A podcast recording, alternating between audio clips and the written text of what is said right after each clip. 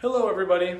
As we are continuing our, our devotion series on Psalm 103 today, there's a word that I would like to have you call to mind that doesn't come up a whole lot in the Bible, and yet it is here in our verse for today. It's the word harbor. When my family and I recently went on a vacation to Maine, you can't help but notice as you drive around the state all the, the areas, the, the bays, rivers, different areas where there is a harbor. Many boats, sailboats, lobster boats, other kinds of boats, there they are in the harbor until the owner wants to take them out into the, the body of water that it's connected to. Have you ever asked yourself, what are you harboring in your soul today? Is it a song, a hymn verse? That's a wonderful day if you're humming a favorite hymn verse that's being harbored in your mind or heart. How about the details of a, a great victory from your favorite team or, or something that, that you just won that you're, you're really excited about? What if you're harboring something joyful about your child? Some accomplishment they just made, some, some great highlight they just had. It's a great day when those things are harbored in your heart and you keep replaying the details of, of those victories and joyous things over and over and over and over. However, what about if it's the opposite? What if you're harboring a lie and you just keep replaying the details of the lie and you tell yourself that lie so many times the same thing that you think it's the truth and you're being led, led astray by yourself? What about if you keep harboring a loss and you just can't get over it? What about if you're harboring worry about that child and stress because you feel like you've got to save the day and you know how helpless you are? You're not in control of hardly anything.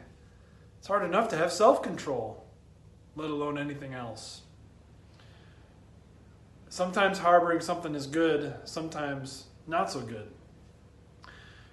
What about God? What is God harboring about you? That is where we're going today with the verses from Psalm 103. Listen to Psalm 103, starting at verse 8. The Lord is compassionate and gracious, slow to anger, abounding in love. He will not always accuse, nor will he harbor his anger forever. He does not treat us as our sins deserve or repay us according to our iniquities. God's promise to the sinner is this I will not harbor my anger forever. He should. He should harbor his anger and keep stewing on it with fury over all the times we've doubted him, over all the times we've, we've worried about something as though he isn't even around or as though we are believing that he's helpless. He should harbor anger eternally over the times we believed lies, even though he's brought us the truth and giving us nothing, given us nothing but reasons to trust him. And yet, there it is in the eternal word of God. God will not harbor his anger forever. You know why that's true? It's because he has poured out all of the anger that should have been harbored because of us on his son, Jesus Christ. Jesus took the penalty we should have received. Jesus got all of God's wrath that he was stewing on for centuries because of our lack of trust and failure to love him. And Christ has paid for it in full. And because his finished work is just that finished. God can rightly say to you who are in Christ, I will not harbor my anger over your sin any longer. I will not treat you as your sins deserve.